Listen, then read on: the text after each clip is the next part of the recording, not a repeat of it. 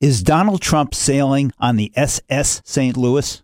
I'm Martin Espada, and this is the Civil Liberties Minute with ACLU attorney Bill Newman. Jeb Bush has called for preventing any Syrian refugees from settling in the United States unless they are proven bona fide Christians. And Chris Christie has been advocating to keep all Syrian refugees out of the country. And the rest of the Republican presidential field has pretty much been parroting these party lines. Trump has gone even further, calling for the registration of all Muslims, establishing a Muslim database, and for some mosques to be shut down.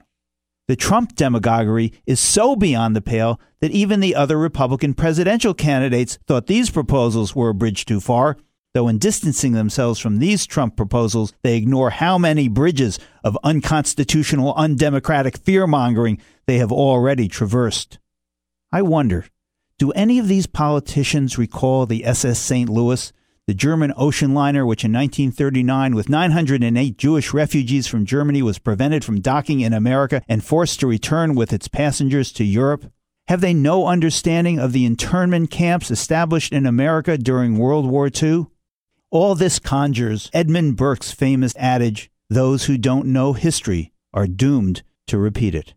The Civil Liberties Minute is made possible by the American Civil Liberties Union because freedom can't protect itself.